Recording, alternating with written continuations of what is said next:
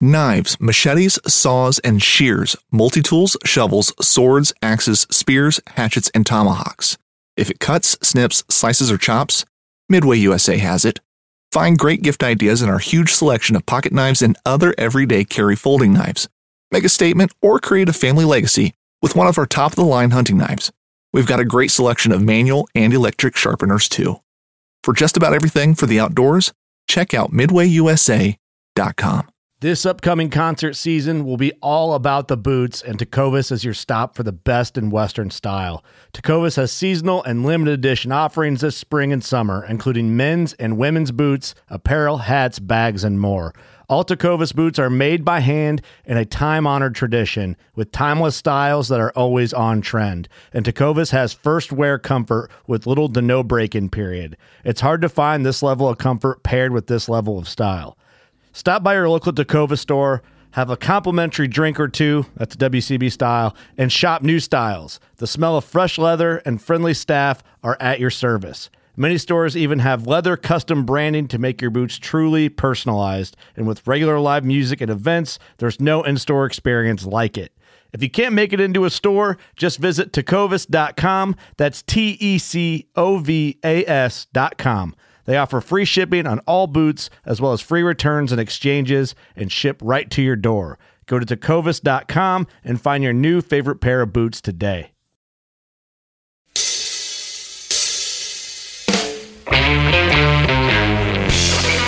Hello and welcome to the Truth from the Stand Deer Hunting Podcast. I'm your host, Clint Campbell, and you are listening to episode number 52, brought to you by Wicked Tree Gear. Today we're talking summer whitetail habitat tips with Jeff Sturgis, so stay tuned.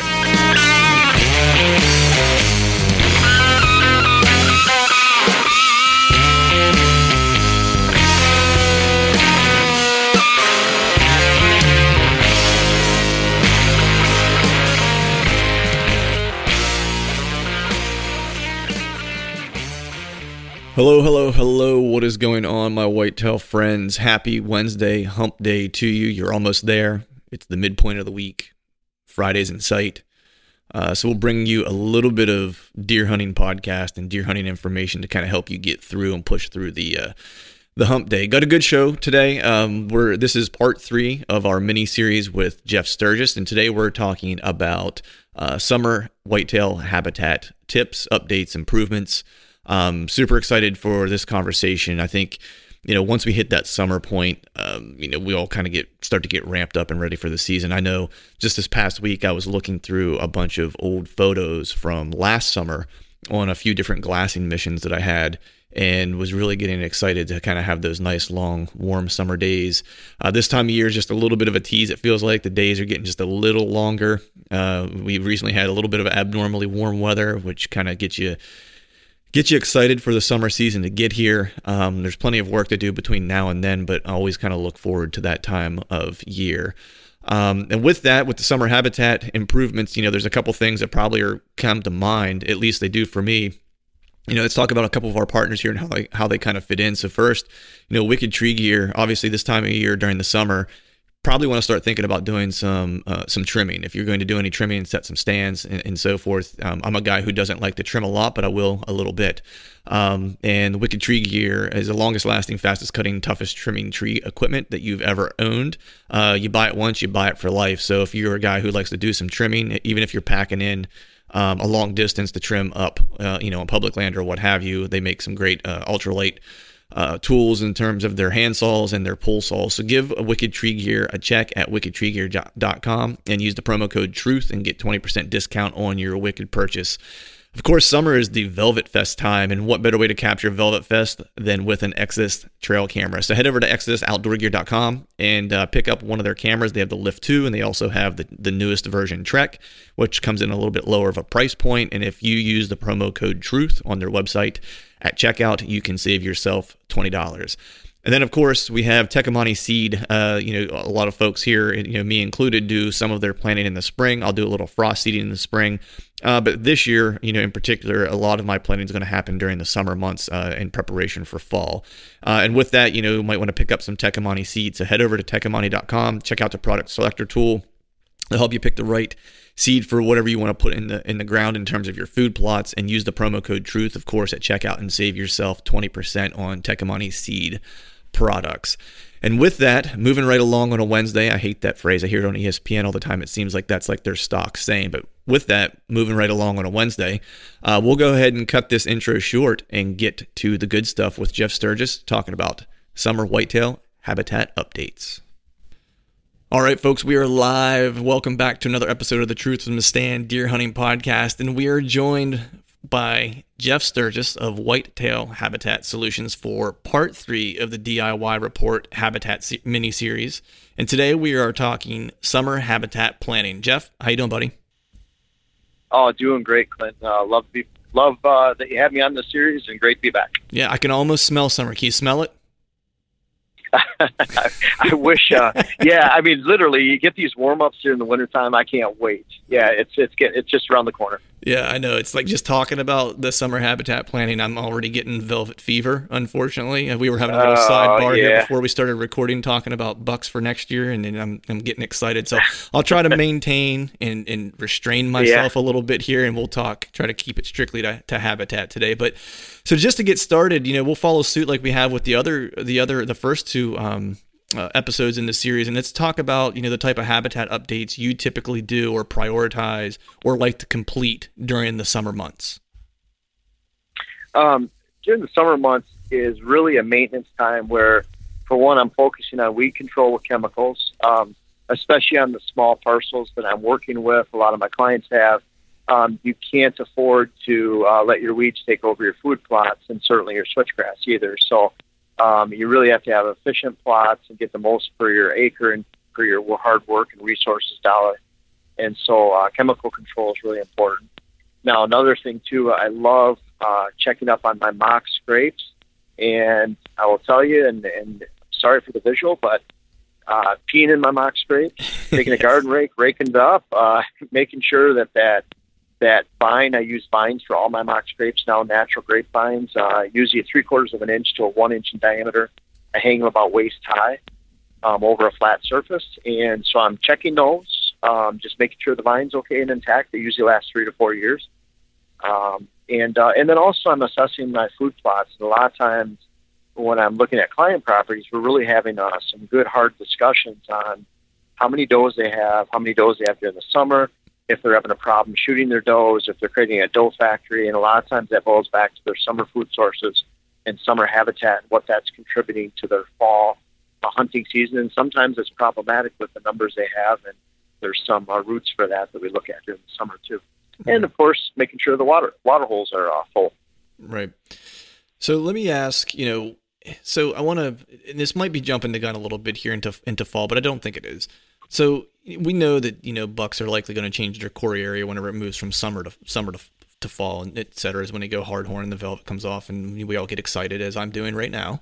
Uh, but what yeah, is yeah. you know the, the, critical portion for a property to have during during you know the the summer portion of the year? You know, is there a scenario where you know that you would recommend a summer ha- or a property have great summer habitat, especially knowing if they're going to prioritize, knowing that bucks are likely going to change their core areas and who you have on your property, you know, June, July, and August may not be who there who's there in the fall. So, how do you, I guess, prioritize summer habitat versus the other times of the year?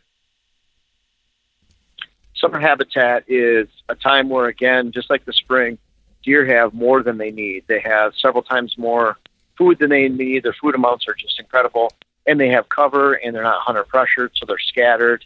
Um, you, you'll find that it seems like almost every ag field and in an ag area has deer in it, some corner of it. They're just scattered. They're living high on the hog, and so um, what I'm really looking at is is am I creating that situation where I'm inviting too many, too many deer to the land? And so I'll, I'll give an example. I have uh, two and three quarters acres of food plots on one of my primary properties in Southwest Wisconsin I need that two and three quarter acres of food plot to last all the way through January and into February and later if it, if it can, but at least through the hunting season. Now, if I have an army of does and fawns there with great summer habitat, great fall habitat, because great summer habitat for does is great fall habitat for does and bucks, um, meaning that bucks prefer high overstory and shade, good airflow, cool temperatures during the summertime, and and they don't want to crash their velvet through the same cover that they'll happily live in during the fall. So completely different cover choices from summer to fall for bucks, but for does, they really want that same high stem count cover in the summer and the fall. So if you have great deer cover for the fall and you add great summer food sources, then you can be overrun with does and fawns. And so, but that's not the only problem. If you have those does and fawns there, when you want to have those fall food plots working for you, where you can mold and shape, attract a herd, protect bucks, young bucks, advance them to the next age class, you know, really look at the principles of QDM, harvest does when needed, you know, really um, have a defined property of movement during the fall, then you're you're creating a situation where the does take over during the summer, they stay into the fall, they stay there when your fall food plots are coming in, your late summer plantings, and your your summer your fall food plots really never get a chance to start up. And so I prefer to not have much going on with my food plots during the summertime other than maintenance for weed control.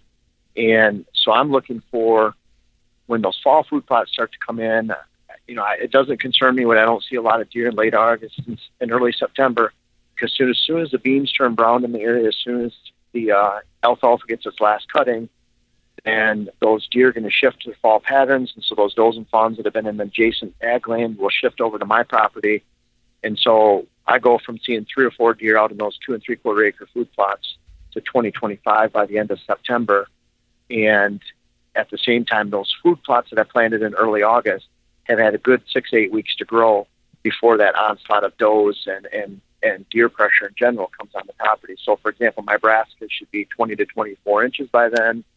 My uh, winter peas, uh, late planted soybeans, oats, I've gotten a good start. If I put a base layer of winter rye, a couple base layers, then that's had a good start too. And then and then those deer come in. So then I have enough food plot to last. But if I had those summer food plots there, then by my experience, I'd need about twice as many acres for the fall um, than I would have otherwise needed if I didn't have those summer food sources. And if you have too many deer on your property, too many does, the first thing you want to take a good hard look at is how are your summer food sources doing? Um, should you shrink them or should you eliminate them altogether? Because often that takes care of your doe problem pretty easily. Hmm. Yeah, that's a good point. That's that's interesting because I think that's something that I've I've run into on one of the properties is having to think about you know d- diversification. I know we touched on a little bit in the in the spring one, but I think I need to reduce what I'm providing for the summer months because the farmer has in man Jeff. I want to say I probably have like 20 acres of alfalfa. Um, it used to be corn, but he oh, rotated, nice. he rotated into alfalfa and then I've got five acres of clover, and then I've got now here's the kicker it's like i'm doing the absolutely wrong thing here is i have a, about a two and a half acre plot that is all nothing but fall food and it just gets it gets hammered now there's great hunting around that one plot this this year i think there was five bucks taken off that property um, mm-hmm. But you know, running into the, a similar situation that you're kind of talking about, where it's like I think I have too much of a good thing for the summer, and it's it's hurting us a little bit, and has in years past. Maybe not so much this year, but in years past, it's definitely definitely has hurt us. But I want to go back to something you had mentioned about mock mock scrapes, um, just because I want to want to touch on that a little bit because I'm always curious, like how many, you know, it, do you have a rule of thumb for how many mock scrapes you're putting out? Because you know, because I want to touch on another piece of, of you know I guess summer summertime management, which is inventorying your bucks um, or inventorying your deer herd just in general. You know, so how many mock scrapes is you know per acre, you know, or per ten, per ten acres or per hundred acres do you typically recommend? And are you using those uh, as ways to inventory your your your your buck herd? Fishing like a local isn't just about catching fish. It's about connecting with the environment and the people who call it home. It's about hearing the stories and traditions that have been passed down for generations and sharing unforgettable moments with the people you meet along the way. Fishing like a local is having an experience that stays with you forever. And with FishingBooker, you can experience it too, no matter where you are. Discover your next adventure on FishingBooker. Um, I am using them. Uh, the mock scrapes, they're great. Um, I have right around one to two per stand location. So on a 40 acre parcel, I have anywhere from eight to 12 stand locations typically that I'll maintain, maybe even up to 13 or 14. But um, that means no more than 15 to 20 mock scrapes. And a lot of times, if I'm putting uh, two out in an area, it's it's by a tree stand.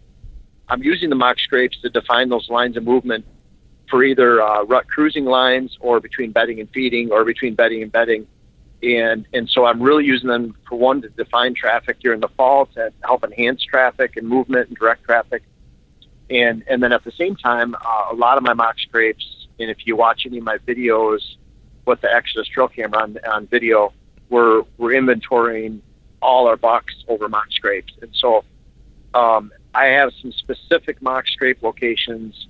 Uh, one in those two two and three quarter acres of plots. There's three food plots. I have one mock scrape in that entire that entire food plot system in that valley, and I put a camera on it, and we can expect from mid October to mid November to get a picture of over 30 bucks. And we did this year uh, over 30 antler deer, and all the bucks that would come into those food plots are going to get their picture taken there. Hmm. Now, if I would have 10 mock scrapes out there, or 20, pretty hard to inventory your bucks when they have uh, choices of 20 mock scrapes to go to. So you're better off having that one, no different than having eight water holes on a 40 acre parcel. You can get away with one to three, uh, maybe four at the most in a big hilly country, uh, you know, 400 foot elevation where you have some on the top, some on the bottom. But one to three is more the size if you don't have any other water sources.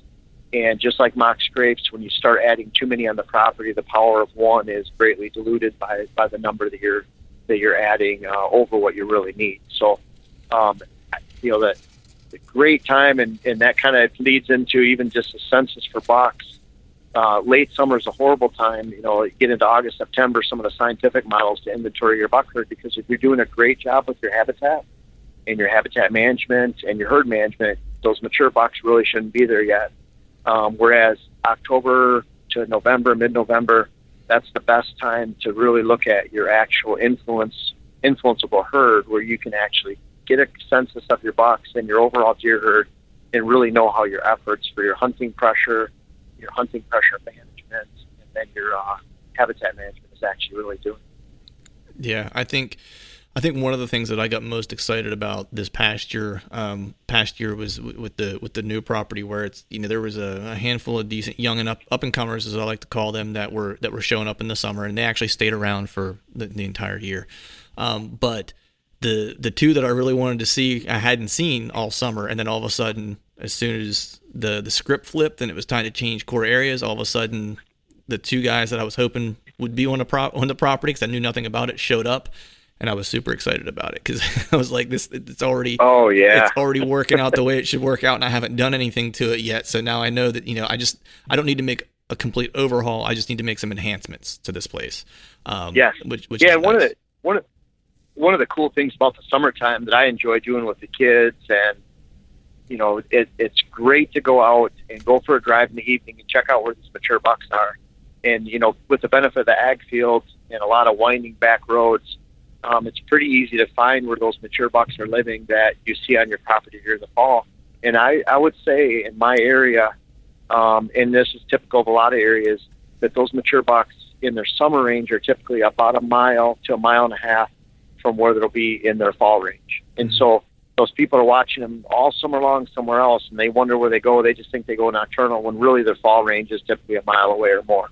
Hmm. And so, really cool to actually see where they're living in the summer, assess that summer habitat of what those mature bucks need at that time, and then figure out where they are in the fall, why they were killed in a certain place. And if you don't have them on your property, and you see lands that are consistently having uh, attracting those fall bucks, uh, what is their habitat type? What kind of food are they offering? And you can really learn a lot just by watching the habitat and parcels in the neighborhood, just simply driving around here in the summertime. Right.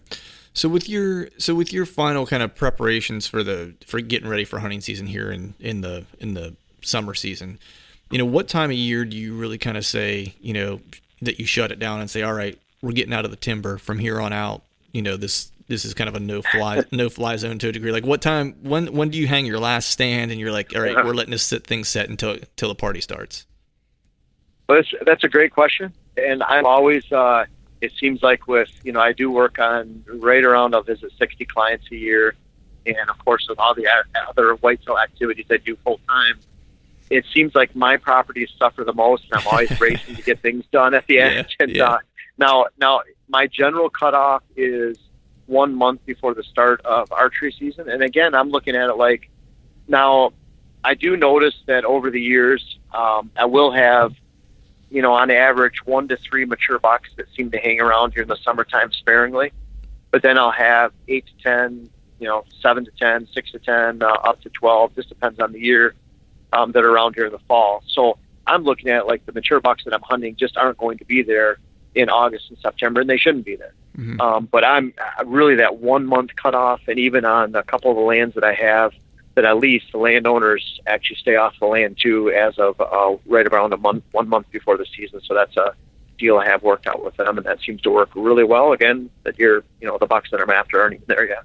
For the right. Most part. I think that's a good point that you make. Is you know, I think for some, you know, for folks listening to kind of um, you know pay attention to is that if you set things up correctly or if you're managing your habitat correctly as just as you stated the deer you want to be there in the fall won't won't quite be there yet so you don't have to worry too much about boogering up your property or educating deer or whatever i'm always you know i'm no. I'm always, I guess, a nervous Nancy when it comes to pressure, only because when you live in when you live in a place like Pennsylvania, you know what I mean, and then pressure is, you know, king to a degree. Um, you know, I just I think it takes so little around here to educate deer um, that I, I, I almost kind of try to cut it off like in June. I try to stay off the property as much as I possibly can. I'll go in to try to do some stealthy. Not saying that that's the right thing to do. That's just more of my own neuroses. I think it, coming in where yeah, I, I, yeah. I, I, try to just do some very stealthy camera checks. Um, you know, and I, I you know, and I even ha- kind of have moved, and this is partially, you know, um, in, in, in listening to you and talking with you t- to a degree have even gone away from using my cameras as my intelligence for this year as I more now use them for intelligence for years years upcoming. So my camera data from this year is really going to help me inform how I'm going to hunt next year versus so it actually helps keep me off the property because I'm not actually going to use that data for that given year per se. I'm more doing it for the benefit of future right. hunts. Um, which is well, and I think I think there's there's ways you can do it even with the cameras to be non-invasive and I don't like doubling up on uh, camera activity access, so I'm only accessing my cameras when I go to tree stands, and it's on the adjacent. It's, it's near the tree stand. It's on the way to the tree stand. I'll take a couple cards with me, but I'm not going out of my way to my cameras. I'm only getting them when I go to my tree stands. And and really, you know, kind of what you're talking about in the summer, I really like uh, creating major shooting lanes in the springtime. And I do notice that bucks, uh, especially in these high pressure states, they notice if trees have been cut down during the summer with full leaves. And you have those dead leaves there. I, that could that is not a concern of any degree down in Iowa, Kansas, some of the low pressure states. And and folks, we're talking if if you live in a high pressure area, Kansas has 25,000 bow hunters, Iowa has 65,000 bow hunters, Michigan, Pennsylvania have 350, 400,000, right. Wisconsin has low 300,000. So we're talking huge, huge differences in hunting pressure. And uh, so when I say high pressure states, I mean they truly are high pressure states. And so I might put a tree stand up in the late summer where I'm not cutting. I don't have to cut any limbs. Um, I might access trail cameras, but yeah, all the major cutting, um, any kind of tree planting, any kind of uh, work uh, in uh, mock scrape installs. I'm really looking at that as we, we install a lot of mock scrapes around uh, June, early July, yeah. um, and, and then keep those going uh, just simply by you know roughing them up a little bit, maybe uh, peeing them a little bit right? Having a, having a, maybe a maybe a malted beverage or two before you step into the timber, so you make sure you're you're properly equipped to to fulfill your yes, exactly. duties. yep, yep. All right. Exactly. Well, well, with that, let's get the Jeff Sturgis, you know, tips uh, for assessing summer uh, planning and, and habitat for the summer. Well, uh, first thing, I really like, uh, especially clients and, and landowners, to take a good hard look at their their number of deer they have and how their summer food sources are influencing the numbers they have to work with in the fall. If you need to build a herd, then summer food sources are great. And then if you need to reduce a herd, uh, look at reducing your summer food sources or eliminating them altogether. And there's some good benefits to that, as you know, other than just numbers as well.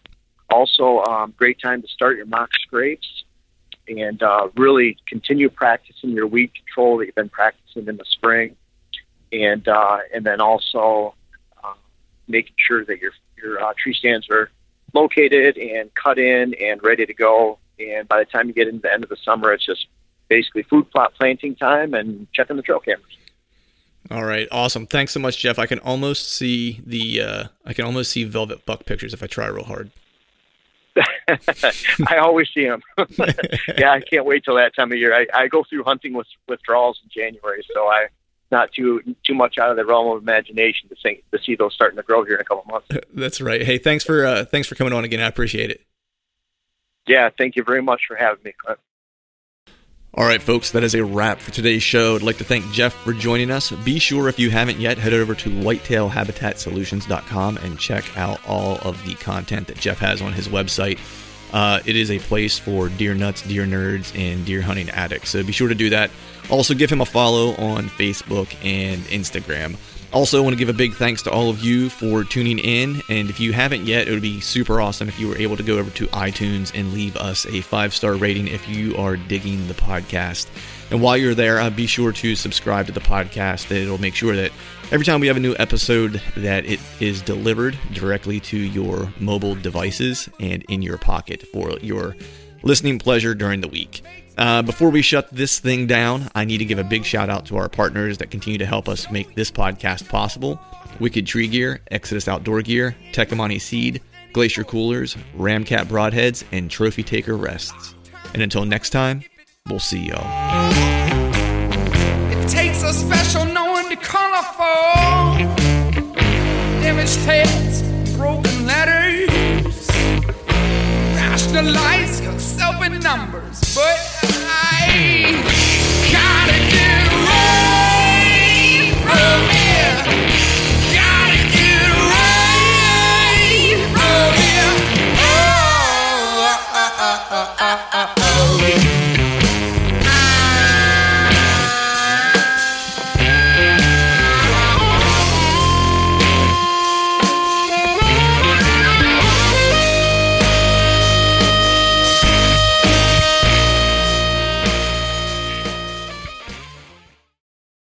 right, gang, the new Truth merch is in stock at truthfromthestand.com and on YouTube below any of the Truth from the Stand videos. I've got some new hats, beanies, t shirts, long sleeve t shirts, and sweatshirts. There's even a new Do Hard Shit hat for those of us who like to embrace micro dosing adversity. So head to truthfromthestand.com and check out the new gear and use the code TRUTH, T R U T H, and save yourself some cash on the new gear. Don't miss Mondays with Into the Blue, brought to you by Academy Sports and Outdoors. Every Monday night from 7 to 10 p.m. Eastern on Waypoint TV, the destination for outdoor entertainment.